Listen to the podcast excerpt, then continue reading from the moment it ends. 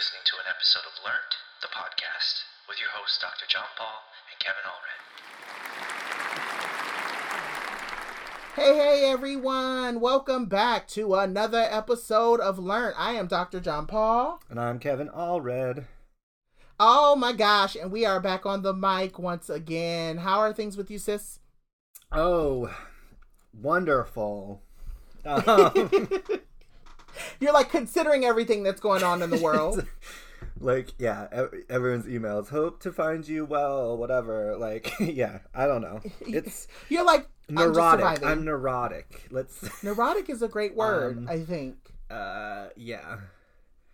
But I'm like just laughing about it now. So, not like laughing Baby- at the shitty things that are happening in the world, but just like realizing that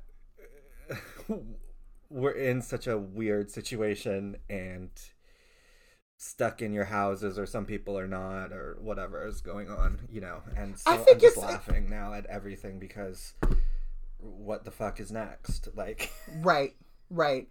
I was gonna say, I think it's for me. It's weird because it's like, are we out of the corner? Are we Right. out of Corona or not? It's, it's like it feels like everyone was like, oh, Corona left, and it's like, why? Why are people not? You know, like I don't understand. Like I sometimes I'll go out to just make runs to get what I need to hurry up and get home, and I'm thinking to myself like, people like, oh, everything's open, and I'm like, just Right. because everything is open doesn't mean that Corona left. But Right. okay, girl. well like all the all right. not that people like forgot about it, but all the protests and things going on was like an important thing that Mhm. you know took over in the midst of being quarantined. So now it's like, oh, not that we're not protesting anymore, like they're still going, but it's like, oh, and then remember how there's also this disease that's Pandemic, yeah, yeah. pandemic at the same time. So Mm-hmm. Well, yeah. Well, um, you know, so I'm not gonna say we're we're not gonna do the whole "How are you? How are things?" because we all know that we're all kind of just like we're all. I look for me the word that I've been using. I know I get I get emails and I get texts from people being like, "Hey, girl, how are you?" And I'm like, "Girl, I'm just maintaining." I think maintaining is the word mm, that I can use to really help me like feel like at least I'm still somewhat okay. Um, but I, I definitely feel like maintaining is the word that I don't know, and I can't speak for you, but I know for me that's the word that I've been using is I am just maintaining. Mm. Um, but we're gonna go ahead and we're gonna get started with this week. Um, so for our syllabus, we are talking about this concept of like we're, we're, we're so there are multiple pieces and multiple thoughts, and I came to Kevin prior to this uh podcast or this episode, and I said, hey, so you know, I've seen people on Twitter post these whole things about stop going to your black friends and asking them if they're okay, specifically white people. Um, I've had people reach out to me and say, hey, how can I be a better white person to my black friends? And I wanted to kind of center this week's conversation on that, right? Knowing that I feel like Kevin is one of probably the most well educated and most I don't know. I don't really even know how to say it. I just feel like they get they get it in terms of like I don't have to really explain anything to Kevin. And I was like, let me have this conversation with Kevin because I feel like if I have it with anyone else, I'm gonna be upset.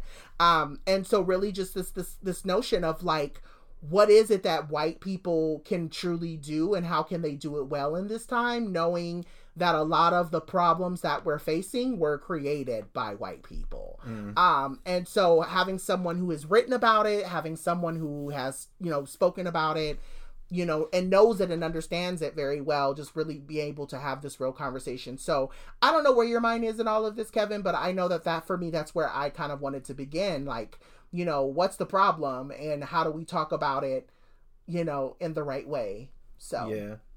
Well, I don't think that. I think part of the beginning of the problem is that we relegate it to moments like this rather than just being Mhm. like all the time.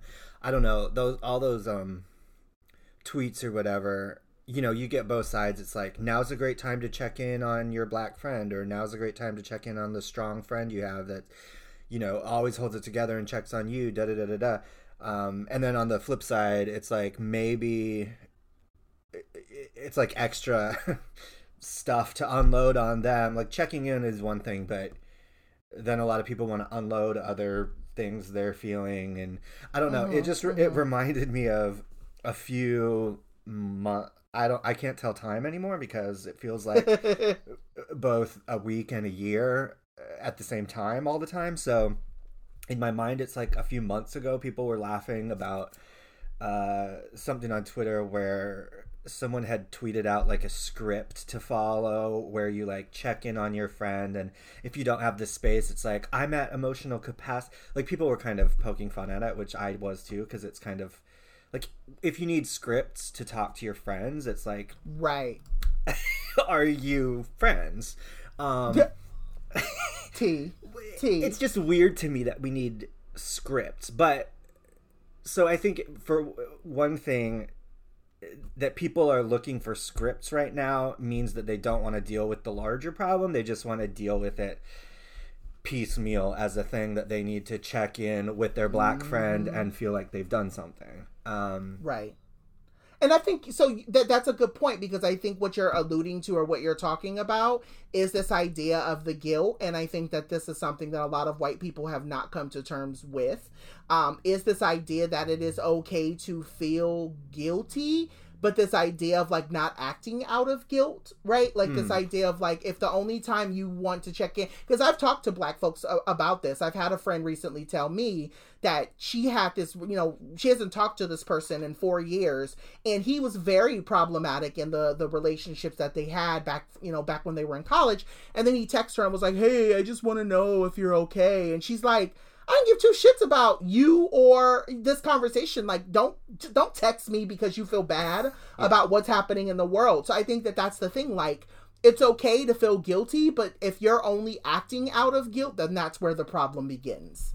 Yeah. You know? And if you're mm-hmm. searching like your contacts four years back to find a black friend to to um reach out to, like it's probably but then again it's guilt. Like you also don't have to reach out to anyone. You just need to like carry yourself in such a way that it you're like trying to put something good into the world. Um if you don't if you can't like immediately think of a black friend that you're close to like it's you don't need to go to like the girl you had coffee with once uh, 2 years ago. Like they don't want to hear from you. No not to dismiss you know your impact on people but they don't want to hear from you it's not like a close friendship and that's okay too you don't need to feel i don't know i feel like some white people want to prove how down they are by listing all the black friends they have but like you mm-hmm. could be mm-hmm. just as problematic with all of those friends versus someone has a really close relationship with one black person and they talk all the time and they don't need to like check in in this way so yeah. it's it's not an issue of I don't even know what to call that, like representation in your friend group. I don't know. It makes me think of that shimmying white kappa guy that we've talked about before. it's yeah. It's like at some point it feels like a performance to show you care it's... by being able to name all of those people, but do you really have close friendships with them? Um, yeah. Yeah and I think it's it's it's it's interesting because you saying that close friendship piece, right? Like so even me as a black person, right, when my husband stops and he says, Babe, are you okay? It's different than when someone texts me and says, you know, a random person that I might know in passing texts me and says, Hey, are you okay? Um, it, it just comes from a different place. When you text me and say, Hey sis, are you good? It's different. And so I think what we're really talking about here, and I think this is kind of where I was hoping to go with this conversation. So I'm glad it's going this way. It's really thinking about this idea of like, you can't fix the problem if you're not invested in having like committed close relationships like like, like so yeah. so I, i'll say it like this so thinking about this right like i know people who are friends of mine, whether they be like through like the industry or whether they just be like people I know just in life that I've I've connected with. And I'll scroll through their Instagram and I'll see that there's they have not one black person in any of their pictures. Like I'll see them at like weddings and it's just nothing but white people. I'll see them at family functions and it's nothing but white people. I'll see them at like company work events and stuff and I'm going I thought you nothing mm. but white people. And so then you text me and you say, "Hey girl, are you good? Can, is there anything I can do?" I'm thinking to myself, "Yeah, you can be invested in having more black people, more people of color specifically in your life and that it, so you can show that you're committed Mm. to understanding our walks of life because that's what that tells me when you don't have anybody close to you like me not saying that black Mm. people have to do that but what i'm saying is is that when me and you talk about things kev like we have real down to earth conversations about the ways that we see the world Mm-hmm. and i can tell that you actively are interested in and making sure that i'm good and that i'm covered and that i'm okay Mm-hmm. so that's the thing i think that's been the biggest thing that's been irritating me in all of this right and that's why it feels so performative because you have people who are coming out of the blue that have never said anything about black issues ever on their platform going i support black people and i'm going but do you really Mhm. Because if you did you would know that the way it's showing up right now is performative Yeah, and I mean there Mm-hmm. there's only so much you can do if in the past well like and let's not downplay that some people might really be having having an awakening right now, right? Maybe this And is their okay. Mm-hmm. moment. Yeah, and that's okay. You know, it's it's it's wild that it's taken this long, but you know, everyone has a different story, blah blah blah. So some people may be having that awakening and it really is like how do you go from nothing to something without seeming Mm-hmm. performative, especially today. Um, so there is a little bit of give that I want to like be um, mindful of when I see people do this, but you also see all these. You know, the real kicker is when you see all these companies and corporations or like Lea Michele, Black Lives Matter, and then the one black life she, the one black woman she knows is like, wait, hold on just a sec.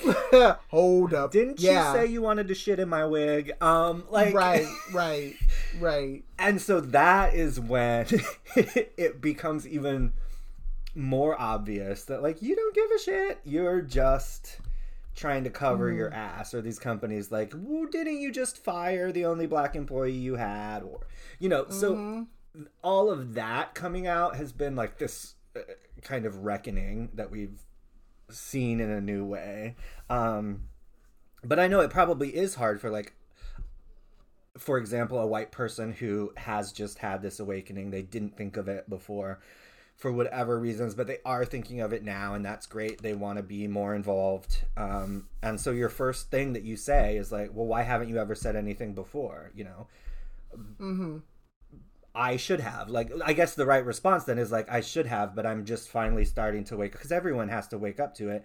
Uh, Not everyone. Some people are born aware of it, um, especially if you're experiencing it. But most every white person is going to have to wake up to the realities of racism at some point, and it's mm-hmm. better to happen now than never, or now than two years from now. Like, the sooner the better. So right it's just about trying to find and this is kind of connected to what i was we were talking about before we started recording and i was like you know everyone wants to pass out the anti-racist reading list right now and you know what are the books we need to be reading and what are the like i'm all for reading books and i love a syllabus and i love making a reading list but it- it seems mm. like also kind of performative like what five books do i need to read to be an expert on well no that's not how it works like you're gonna have an it has to awakening yeah, and you're gonna have an awakening in whatever way you're going to have it, and maybe it is through reading a book, but that one book then is not the end of that.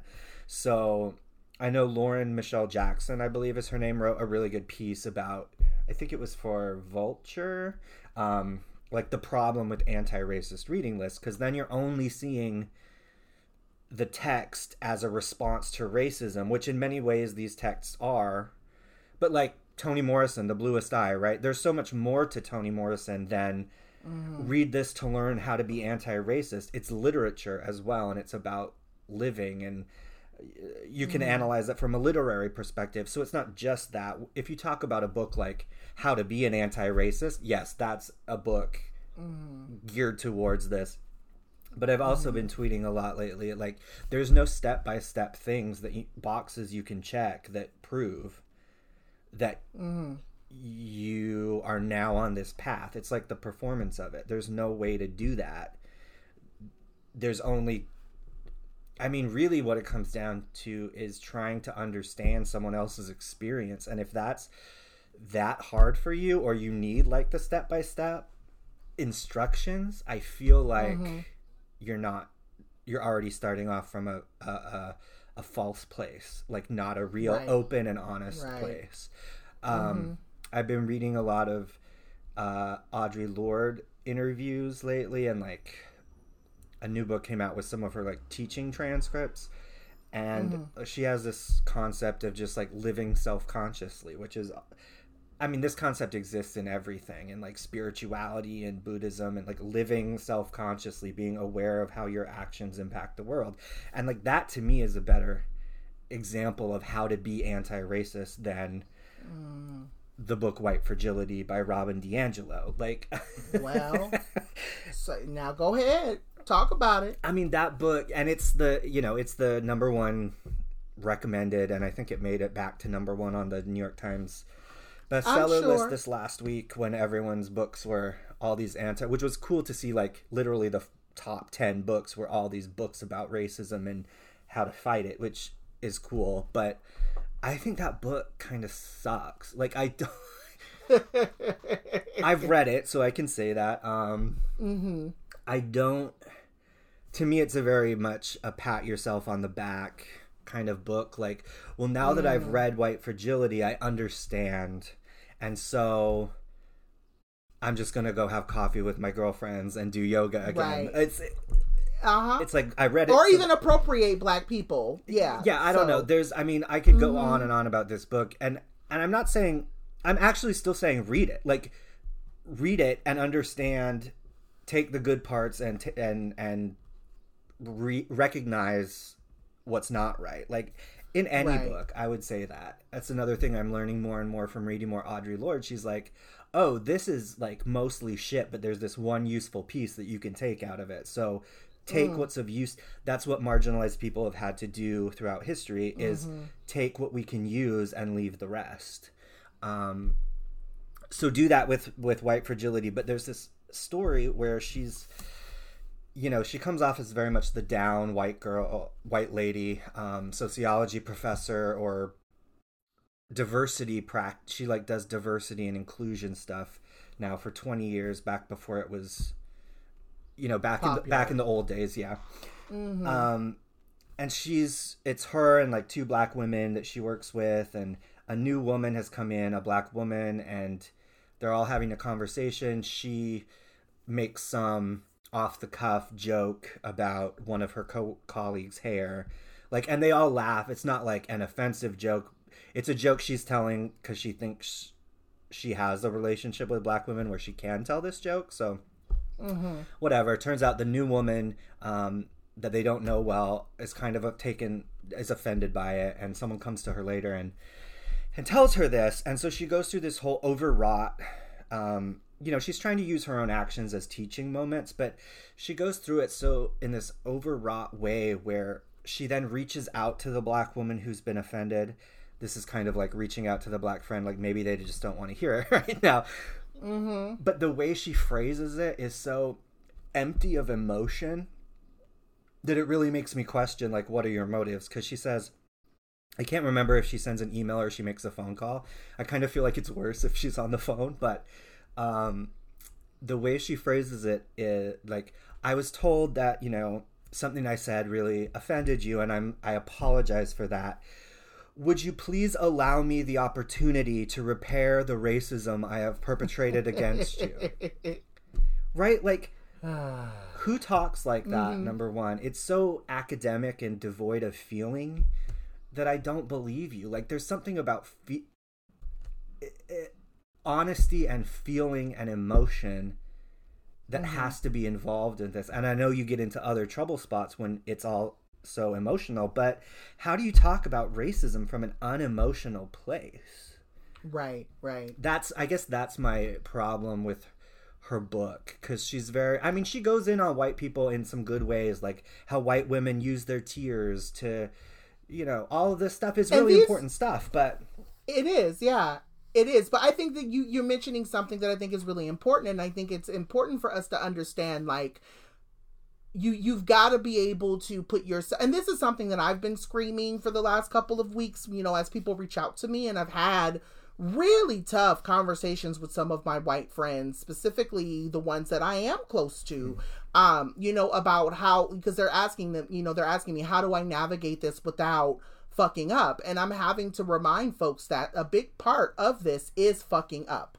Like you're gonna have to you're gonna have to make big boo boos Yeah. in order for you to be able to fully understand it because I think there's there's something that I've been saying and something that I've and and even when you're talking about this woman who's doing this anti quote unquote anti racist work, you know, and saying this is how you do it, right? There is no I'm I'm a believer that there is no uh, lesson plan One that way, you can yeah. provide someone right there's no lesson plan that you you can't wake up one day and say you know what I know I'm racist. I know I have a lot of racist beliefs, so I want to undo that. And then I go, okay, so here, read this. Go go do this. And then, you know, say two Hail Marys and then boom, the racism is gone. Right. Like I, I that that's not how it works. It's like even for me, it is extremely contextual. And you have to think about it too from this idea of like where when we say do the work i think it's the the work for me is personal. And i think that's the thing. I think there's a lot of lot of white people specifically who feel like they actually have to be hands on doing something in order for them to be able to be anti-racist. And i'm going yes there are things you can do but in this moment i'm more focused on what are you doing from an emotional point hmm. to make sure that the things that you've you've learned or even the stuff that like wh- where and I, I i'm gonna keep saying this where does your unlearning begin right? Like i'm looking at people and i'm going you've learned all of these systems. You know how these systems work. You know how they're perpetuated. And you know how you benefit from them right so my bigger thing becomes instead of calling me and saying what can i do for you to make you feel good in this moment? Fuck out of here with all that.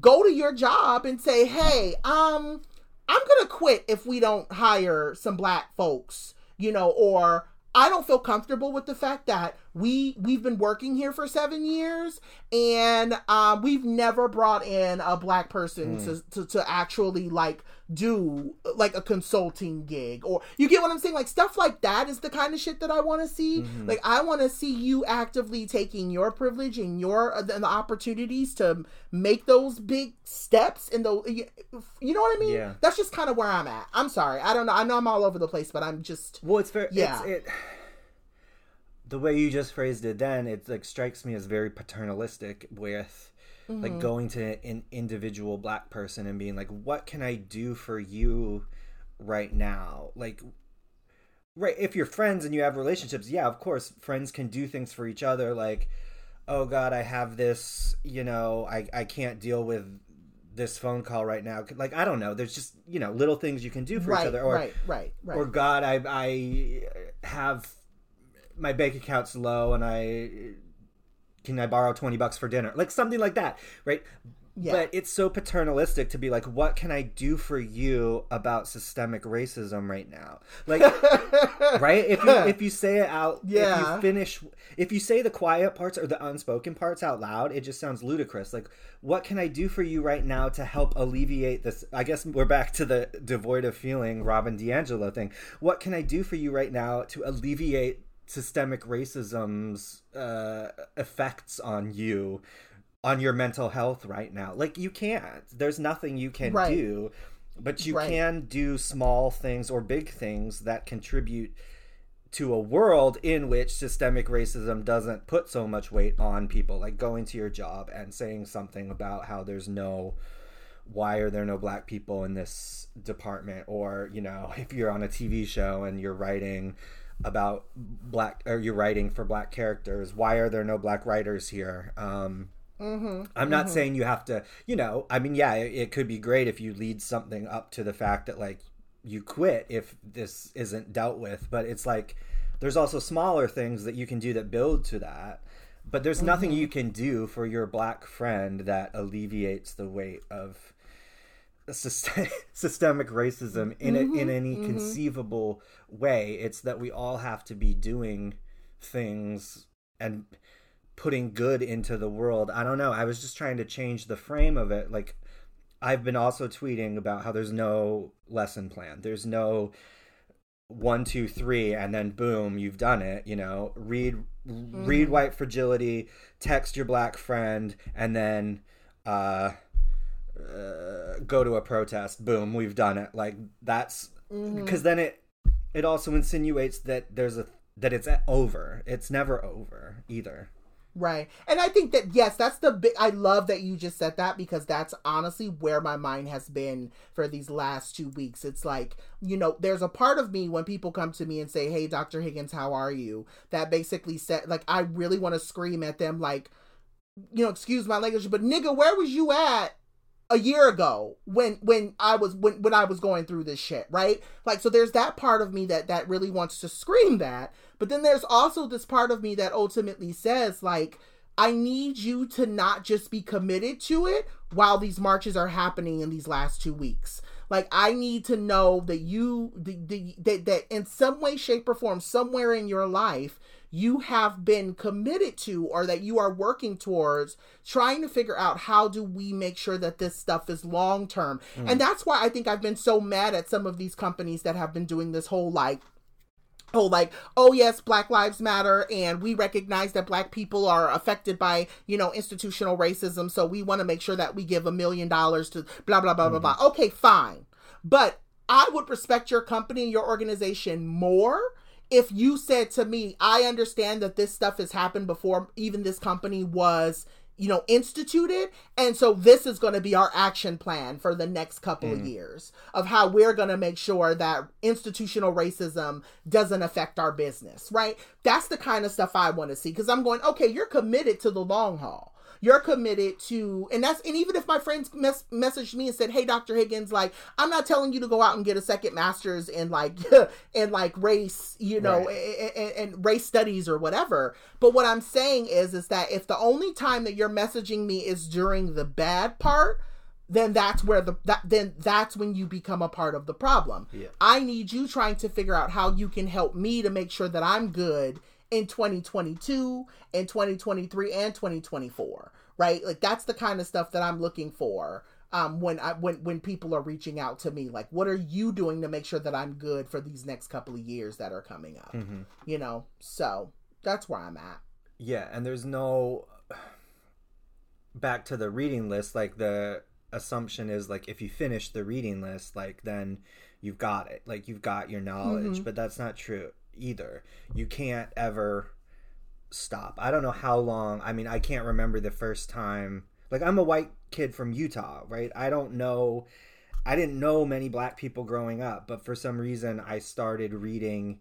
I don't remember if the first book I ever read by a black woman was The Color Purple or Their Eyes Were Watching God by Zora Neale Hurston, but it's somewhere around 15, 16 years old. And then, like, I became interested in reading about other experiences that weren't like mine and I've never stopped doing that. So whether mm. it's whether it's books by black women and it wasn't books about anti-racist, right? It wasn't or like Angela Davis's autobiography. It wasn't which those books do deal with and like mm. tangentially deal with not tangentially, but implicitly deal with um anti-racism and the effects of racism, but it's not like the book is not called how to be how to squash racism or something like that. It's just it's it's learning about, you know, reading Toni Morrison, you learn how racism functions in society through these characters, mm-hmm. but the story isn't all about that necessarily. Right. And that to me is the best way to learn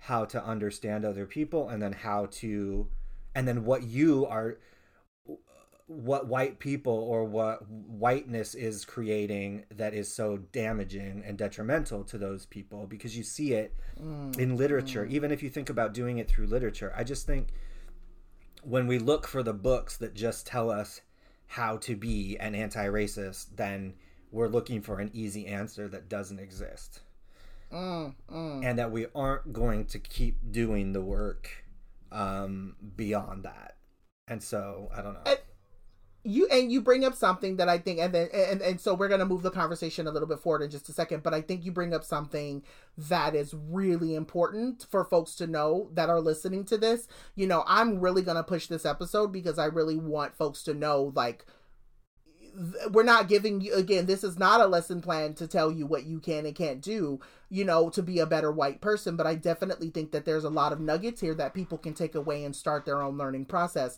but what i want to say is i think that this part of of this conversation around and i say this conversation not just here on this podcast but i say this conversation from a global standpoint is hard and I know a lot of white people who are going, Well, I don't know what to do, and this is hard, and this makes me feel this way, and blah, blah, blah, blah, blah. And I'm going, Yes, it's supposed to be mm-hmm. hard because that's how white supremacy has created the structure in the first place. They've created it so that way it's complicated to get rid of, right? But also in my mind, I'm I'm a believer that nothing that when it comes to undoing you know years and years and years of structural oppression. I'm not going to even say racism structural oppression. Yes it's complicated because there's so many different layers that have been tacked on each year that we get to a certain point. So my point becomes this. If you think that sitting down and reading a book in two days is going to be able to teach you everything you need to know that i've experienced in 35 years of being a black queer person no like it, it's supposed to be hard. It's supposed to be complicated. It's supposed to be something that you constantly lean in. I've been doing i always think about it this way like a lot of I, and i've said this before I, went live a couple days ago and i said this. I said you know after an incident that i had with angelica ross in 2016 you know and i say incident in the sense of we had a conversation and and it basically her was her calling me out on my my some of the thoughts and concepts that i had in mind were transphobic. She called me out on it I was like, okay, I get it. Now, as a queer black person who does consider themselves non binary, I wake up every single day thinking to myself, how can I not be sexist to black women? And how can I make sure that trans women are always at the center of the of the work that I do? Meaning that I that every step, everything that I do comes back to black, making sure that trans women and black women know trans black women and tra- and black women specifically know that they are protected and loved by me as a cisgender male that's the kind of stuff that and it's hard it is hard and so I have to recognize that there are going to be moments where I'm not comfortable. There are going to be moments where certain trans women, specifically trans black women, don't trust me. And I have to be okay with that. And I think that that's what I want white people to hear and know in these moments too of like, this is hard because, yes, being a trans or white, per- being a trans or black person or whatever, being marginalized is hard. So that's just my thought on that. Yeah, well, and it's, and same thing for me, like as a white guy who has who has always wanted to study and research the work of black women. Um, I get shit all the time some mm-hmm. warranted others not warranted like you never you know you you have to weed through the noise of it and right. hear the parts that are real like because people mm-hmm. aren't going to trust me but if i can if i can use black women's work to get other people white people to read it um that's important to me um it's important to me to show uh that if you're interested in whiteness and you you want to dismantle racism that you don't just look to white voices even though that's my voice right? I, I want you to pass it i want to pass along all of these black women's voice right? I do the reading list too. We're not saying don't read or don't but don't think that's the the only the, the only step. Um yeah. and when i do these lists i try and you know I put one out a couple weeks ago that was like three pages of work by black women that's about black life. Like it's not about how to be an anti-racist, but it's about the experiences of black people in this country and that's how you're going to learn mm-hmm. to be anti-racist when you begin to understand those experiences. Um, yeah. And you're going to be uncomfortable for a white person. You're going to be uncomfortable. Or if you're not, like, as you were saying, um, you know, if you want to center black trans women, but you're not a black trans woman, that's going to be uncomfortable. It doesn't mean you shouldn't do it. It just means you should do it thoughtfully, respectfully, carefully. Um, mm-hmm, mm-hmm. All of those things. And that's stuff I'm always thinking about. You know, well, we're not going to listen to this white boy talk about Alice Walker's work, right? You know, and I'm, I'm, I'm not talking about the work from an experiential point of view because I can never know that, or Beyonce's work for that matter, mm-hmm. right? You don't know what it's like to be Beyonce. No, I don't know what it's like to be Beyonce, but I've read all these books, and I think this theme from Beyonce's song is similar to this theme from an Audre Lorde essay. And what do we get if we think about them together, right? So it's always right. finding your distance, finding the correct distance, and the correct proximity that you mm-hmm, mm-hmm. need to balance these things. And I'm not saying anything I'm doing is like this great uh, answer to solving racism, but um, part of it, why I've been in education is to make other people aware of things and or to ho- mm-hmm. try and make people aware of things. And so, yeah, go read the White Fragility book, but more importantly, read books that Black women write about their lives and their experiences. Right. Um, right. Because you're going to learn more from that than uh, mm. the fake steps on how to be an anti-racist. You know. Yeah. So I guess you know. So before we move on to our next segment, I think the the question that I have for you that I'm kind of left with is, you know, if if so if you are a white person who considers yourself to be close to a lot of black people and you're really scared and you're worried that in this moment you may say or do something wrong that could potentially you know fuck up said relationships right um or even maybe i could just even ask is for you like Kevin, what have you been doing for your black friends in this moment? Like, how have you been showing up for them in a way that's authentic and doesn't come across as performative? You know, I've been. I don't know. I mean, I don't know if I'm doing anything right or wrong, right? I'm not, mm. but I'm not doing anything. Yeah, I'll send a text like, "Hope you're doing okay." I'm not. I'm not trying to ask anything of people. Um, I'm I'm doing the same thing I'm doing. I've all, I always do on social media, which is share stories. I think are important um, mm-hmm. amplify voices, also tweet about this shit. But that's like nothing different from my regular. Um, I, I don't think my regular kind of behavior um, on mm-hmm. Twitter. Mm-hmm. I'm kind of a solitary person, so a lot of you know I text back and forth with friends, but not a ton anyway. So to do so now would feel inauthentic to me and and performative. Um, but I would also say like if you're a white person that is friends with a lot of black people and you're really worried about how you're coming off in your interactions with them that maybe you're not as close of friends with them as you think you are. Hey, that's real.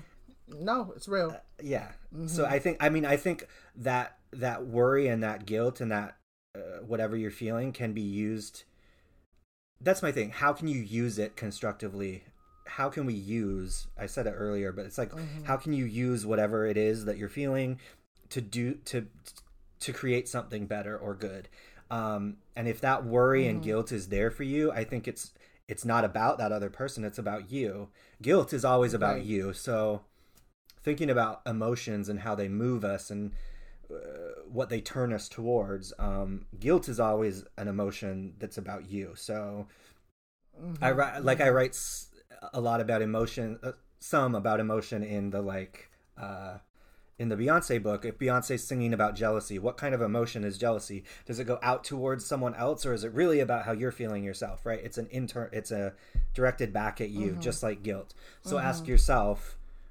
Why are you so worried? Is it because you haven't built the friendship to a place where you can feel more free with that person or you know mm-hmm, mm-hmm. what's going on that to me is a more useful question than what can i say to my black friend right now um yeah that mm-hmm. that will help them because really you want to help yourself feel better not help them mm-hmm.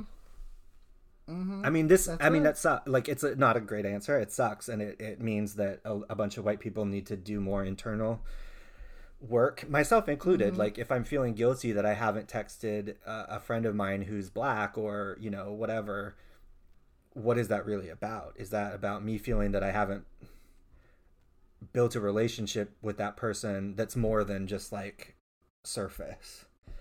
Um, yeah.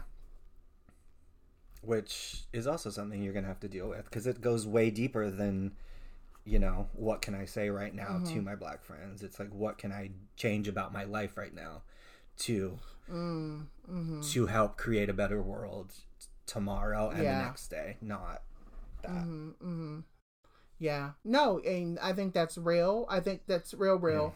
Um, I think that folk, and I think that's something we kind of have to sit with. Like, we have to sit with, like, this is the moment where we do have to ask ourselves what type of relationship and what type of friendships do we have with the people who are most affected? And i even think for myself like i don't want to sit here and make it seem like well white people need to start bending down to me because no, that's not that's not what this is. This is a conversation of like even for me like i had an interview with a friend yesterday who is a, a black trans woman who is out on the front lines and i had to come and had a reckoning with myself about how am i supporting her and other black trans women who are doing the work right like i have to have a reckoning every day that how do i support my other friends who are also on, you know, are also working and, and doing this hard work, right, to eradicate racism or structures of oppression. And so I think all of us, we have to, I think what I'm really, I guess, coming to this conversation today, like, I, I wanted this to be a conversation of like, this is the time for us to step back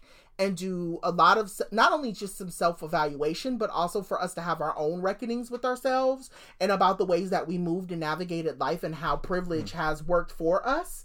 And now understanding that, you know, now that black people are saying, I'm oppressed and I'm tired of it and I want something to change.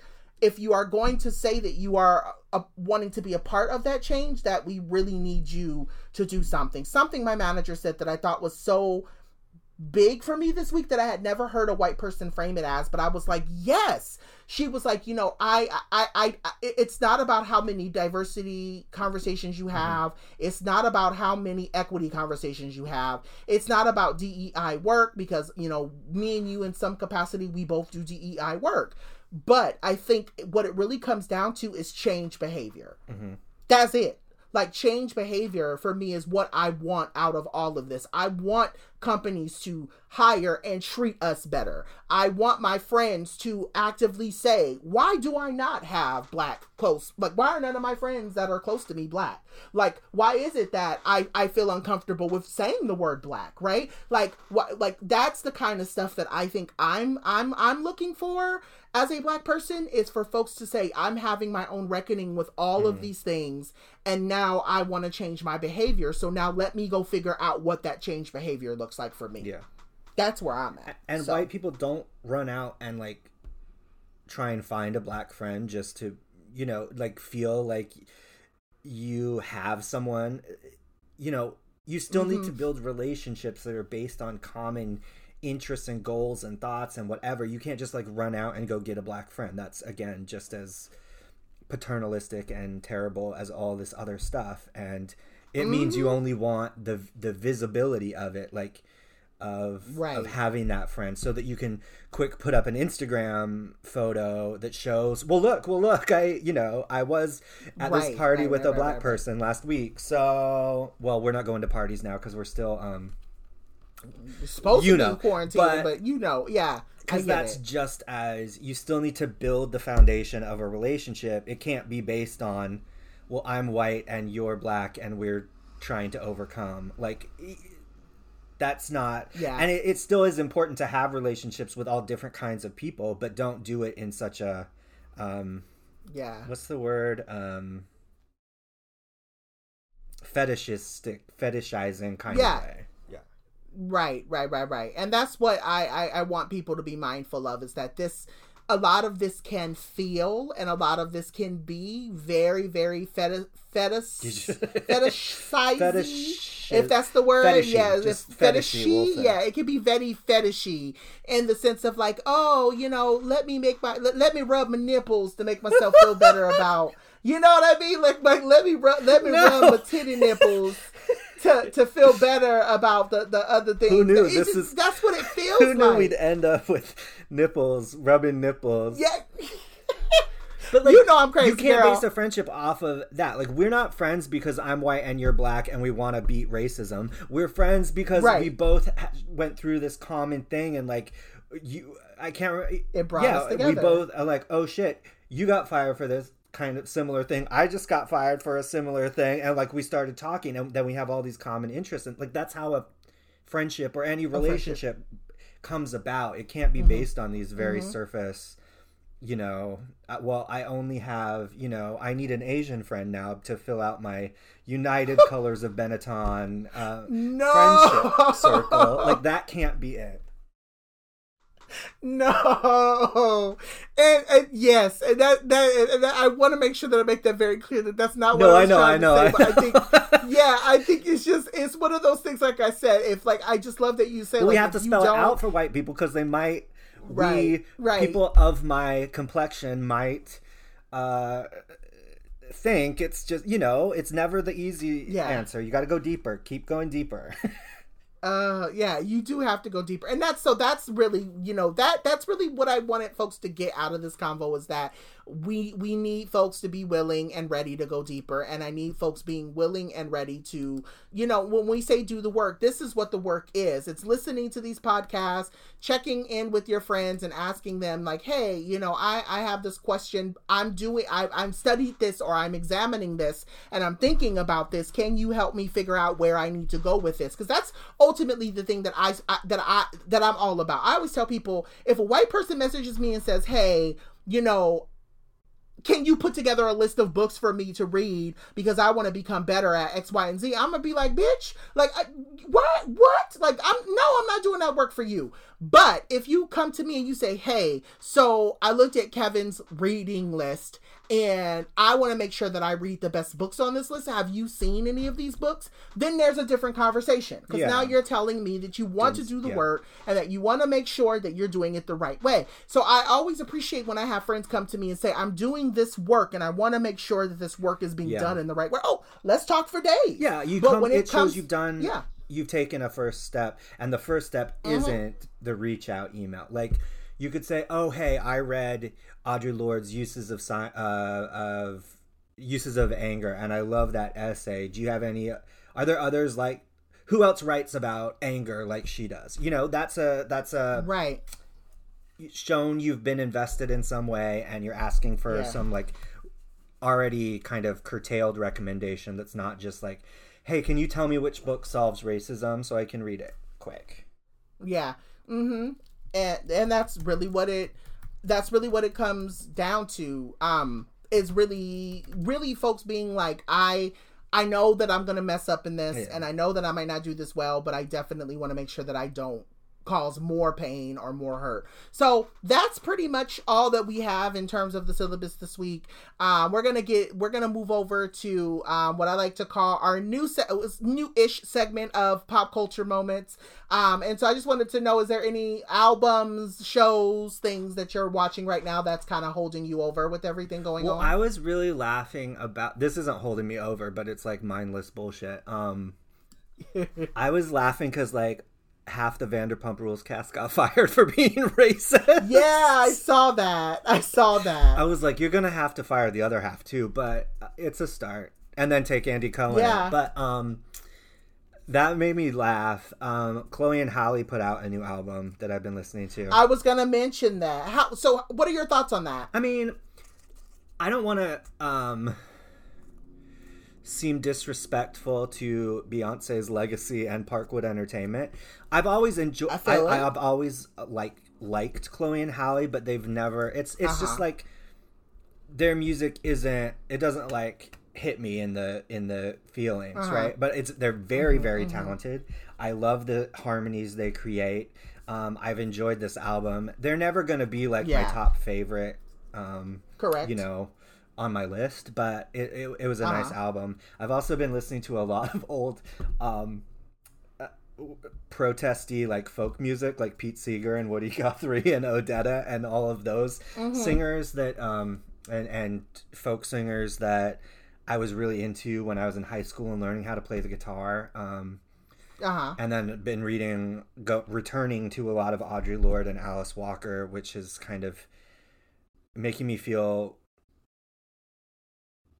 i'm feeling that a lot of answers and questions that we're having right now are also the questions they were asking um, Mm-hmm. and so that's been giving me a lot of hope i guess which Yeah. wasn't something i've had a lot of lately so what have you been Yeah, listening to feel it. or So what and watching too. So I've been. I think for me and my partner, we've been watching a lot of uh, 90 Day Fiance, which is terrible, but it's nice because it's one of those things where I guess you know when you can feel like you can escape your own mess to, to, to look at someone else's and then you see other people's messes bigger than yours you could just laugh at it. So 90 day fiance i don't know if you watch it but i love that show. Down honey. And this season so so let's so i'm gonna just talk about it real quick and then i'm gonna move on. Um they have two that are happening right now there's the happily ever after and then there's right. the 90 day there's like 13 the other way kinds, right? there's 18 different iterations of that damn show so yes but yes so uh, the happily ever after uh, you know there there are things about the happily ever after the happily ever after where i'm like man whatever but it's the other way that keeps taking me down in terms of like people going to these random countries and like so you have like one queer guy who's getting ready to go live with his partner in San Felipe, Mexico. You have hmm. one woman who literally just went to like she went to somewhere in the Middle East to be with her partner and something pops off the, the next episode. Have no idea what happened. But then you have another person who is going back to the Middle East after this guy catfished her three times it's just it's a mess. And so it's very fun to watch but then there's also part of me that's like how are these people affording to keep going back and forth to the middle east and things? So there's that. Um so yeah so if you don't watch 90 day fiance and you want to be entertained watch it. It'll give you your life. Um i'm also just watching a lot of tv um a lot of uh, tuning into like i just finished insecure that was good. This season was actually, in my opinion, one of the best seasons that they had. And then in terms of music, I went. I've been going back. So recently, this week, what's been holding me is Solange's um, "A Seat at the Table." Yeah. I don't know why. I, I- guess maybe because of where my mind that is and the sense, way I feel like the album came. Yeah, because the album came out in 2016, right around the time of you know Trump and all of that and stuff. So so there was a lot of there was a lot to be said, but I guess because I've experienced so much in the last 4 years related to the different things Right. that Trump has said and done and then racism and I'm becoming more aware of it. It just the album hits different um for me. So I don't know why. And then I also went back to revisit uh Janelle Monae's um Electric Lady because I feel like that's kind of what's happening in these uh in these um protests. There are a lot of like and it, the, there was like this whole conversation in Electric Lady about Cindi Mayweather being being different and protesting the way that you know androids are being treated. And her basically her and the other androids basically working to take down the system. And so by the time you get to the latest album that she came out with um you you get this conversation that Cindi Mayweather has figured out what she's gonna do and how she's gonna do it. Um and so that's kind of where i'm at. Like i i, I feel like that album is just kind of a um it's a love letter uh, and i always say i think janelle monae's music is a love letter to black queer people but i feel like specifically electric lady is just this way of like you starting to understand who you are what's going on in the world and how you're impacted by that and I think that, that that's why that album has been uh, been been sticking for me. And I'll say this, and then I'll I'll let it go. I don't know why, but I feel like I I hear prime time different now. I don't know what it is. Like I used to not be a fan of Miguel, but I just I don't know. Primetime hits me different now. Maybe I needed the time to go by, Yeah. but I don't know. Are you a fan of Miguel's music or Um, no? I don't. I mean, I don't really. I listen to it if it's on somewhere, but I don't like know it that well. Yeah. I, I, am not. My music tastes aren't usually for the like. He's like a romantic, you know, like all of that. I, I Yeah.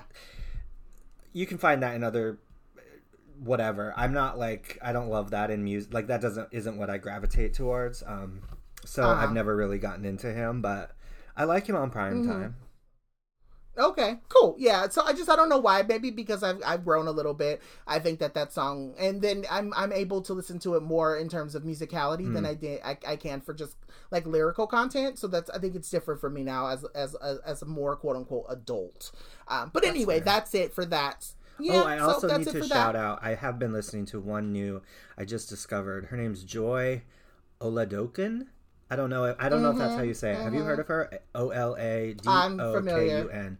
She's like Uh-huh. this black queer young girl from Arizona with the acoustic guitar. So good. And there's like kind of doo-woppy, like old soul influences in it.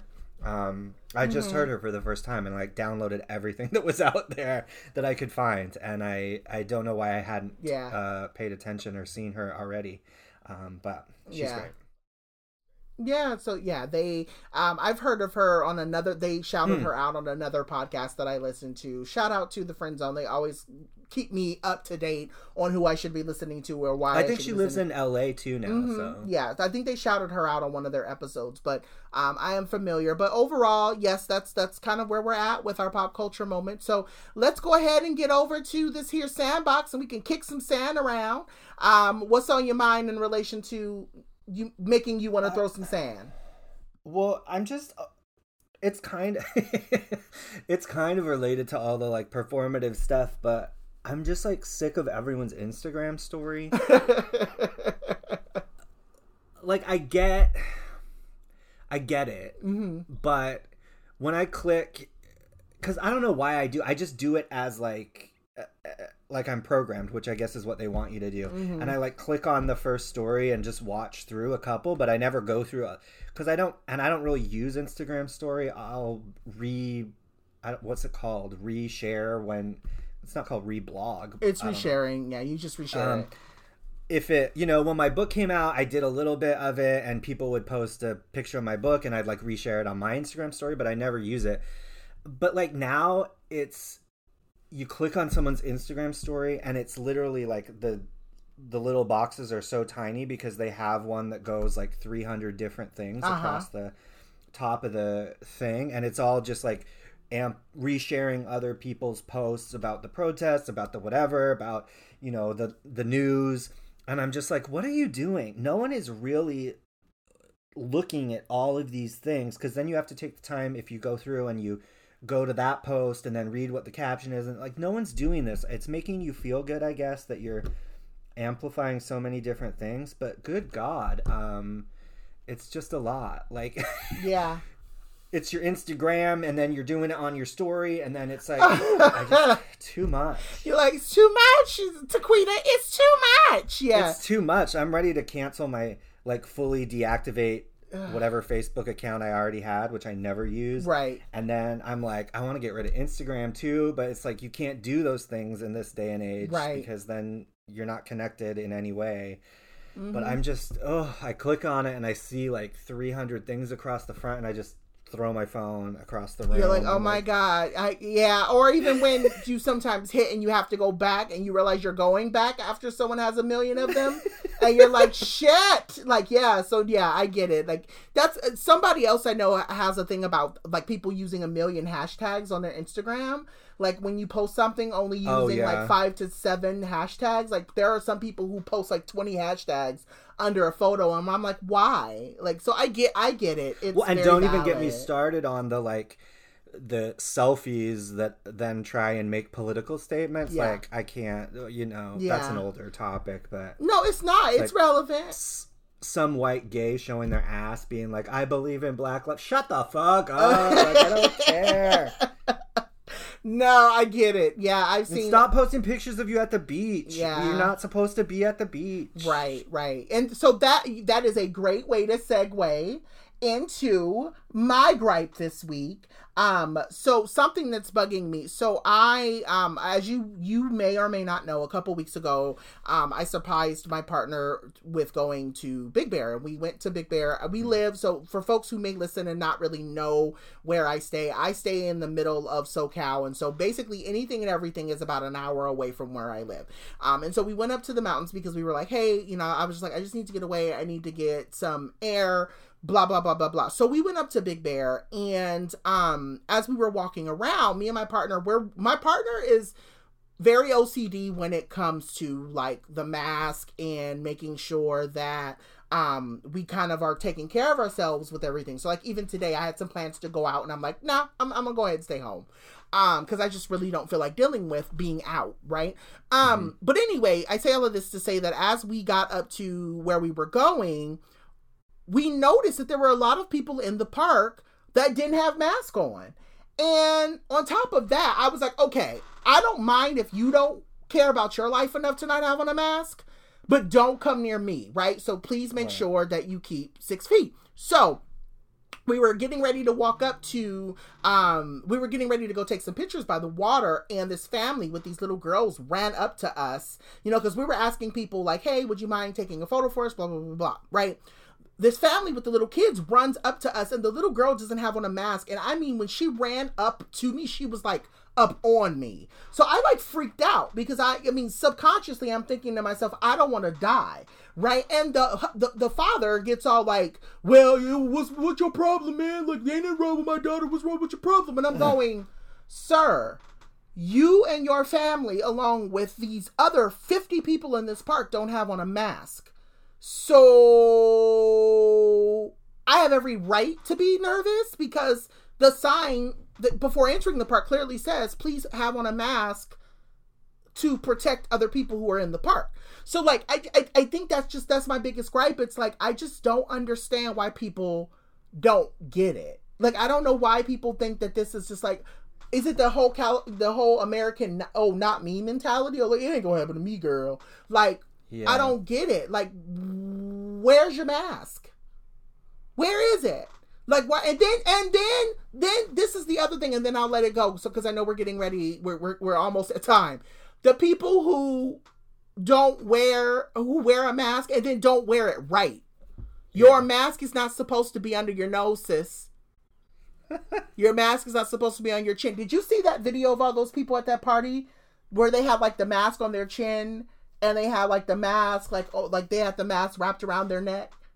I don't know if it's I saw which one you're talking about, but I've seen yeah. There's Stupidity. been a bunch going around. Yeah. So yes, so I just I I- that's my gripe. Like if you're gonna be out, just just wear a mask for now. Like it's not like it's it's not hard. It's not a big like I understand it's uncomfortable. I understand that it's not fun, but there are a lot of people that you are putting at risk when you don't have on a mask.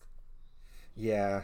So yeah, And we're just gonna see another we're gonna see another spike. I whatever. Not to end on a on a Mhm. downer note, but yeah, it's gonna come back. I already told my husband that I think we're gonna be shut down again by September, if not sooner. But I definitely believe it's coming. So yeah. it is what it is. You know, profit over people is always a thing here in America. So yay, profit over people. Um, but yeah. So do you have anything coming up, sis, that you want to share with the world? nope. Ha! I feel that. Let's see. Uh, tomorrow I'll be reading on my couch. Thursday I'll be. that's that's a that's a mood. That's really is a mood. I feel the same thing. I'm kind of in the same place now where it's like besides teaching and besides putting like lesson plans and stuff together um for things that I need to be doing here down the line, I'm not doing much either.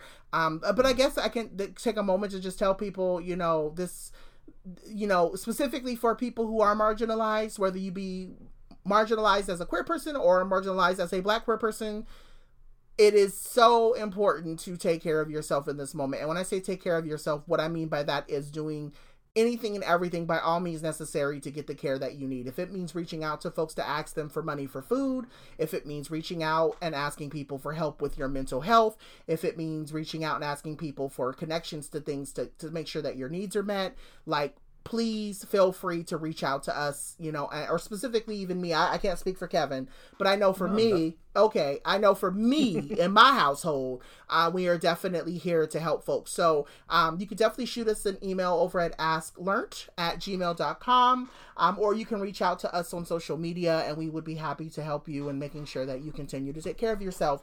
But yes, thank you for listening, and we will catch you on the next episode. All right. Bye. Bye. Alabama's got me so upset. Tennessee made me lose my rest. And everybody knows about Mississippi. Goddamn! Alabama's got me so upset.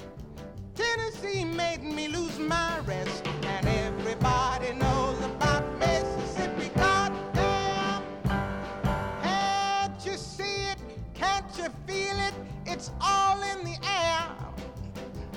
I can't stand the pressure much longer. Somebody say a prayer. Alabama's gotten me so upset. Tennessee made me lose my rest. And everybody knows.